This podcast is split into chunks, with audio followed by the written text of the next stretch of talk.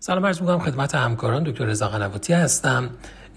در مجله New England Journal of Medicine اخیرا نتایج مطالعه LAAOS 3 منتشر شد. همونطور که می‌دونید این مطالعه هدفش بررسی نقش surgical occlusion LA appendage بود در بیمارانی که ریتم AF داشتن و با اندیکاسیون دیگه ای تحت عمل جراحی قرار می گرفتن.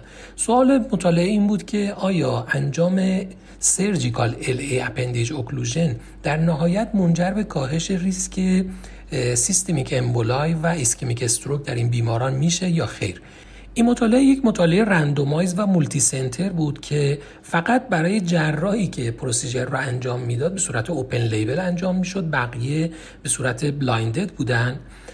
بیمارانی که AF بودن و VASc score حداقل دو داشتن و به یک دلیلی کاندید cardiac surgery بودن در این مطالعه وارد شدن. بیماران به صورت randomly در دو گروه قرار گرفتن گروهی که به طور روتین LA appendage occlusion براشون انجام شد و گروهی که براشون انجام نشده بود. بیماران از نظر درمان معمولشون شامل oral anticoagulation طبق توصیه های guideline ی درمان رو دریافت می‌کردن. همه درمان هایی رو که لازم بود و primary outcome مطالعه هم بروز ischemic stroke و systemic emboli بود. حدود 4700 بیمار وارد این مطالعه شدند که 2379 بیمار در گروه occlusion و 2391 بیمار هم در گروه no occlusion بودند. متوسط سنی بیماران مطالعه 71 سال و متوسط CHA2DS2-VASc score شون 4.2 دهم بود. بیماران برای 3 و 8 دهم سال هم follow-up شون انجام شد و تقریبا در 3 سال follow-up مطالعه حدود 76 و 8 دهم درصد بیماران در حال دریافت oral anticoagulation بودند.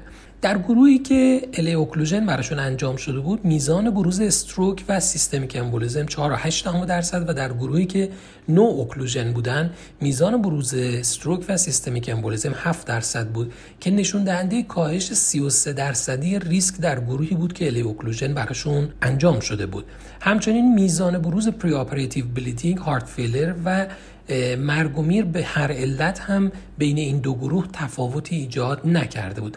نتایج این مطالعه در مجموع نشون داد که در بیماران مبتلا به atrial fibrillation با CHADS score حداقل دو در صورتی که کاندید یک جراحی دیگه باشن LAA occlusion می‌تونه منجر به کاهش بروز systemic embolism در این بیماران همراه با کاهش بروز ischemic stroke میشه به شرط اینکه بیمار oral anticoagulation ش رو همزمان دریافت بکنه.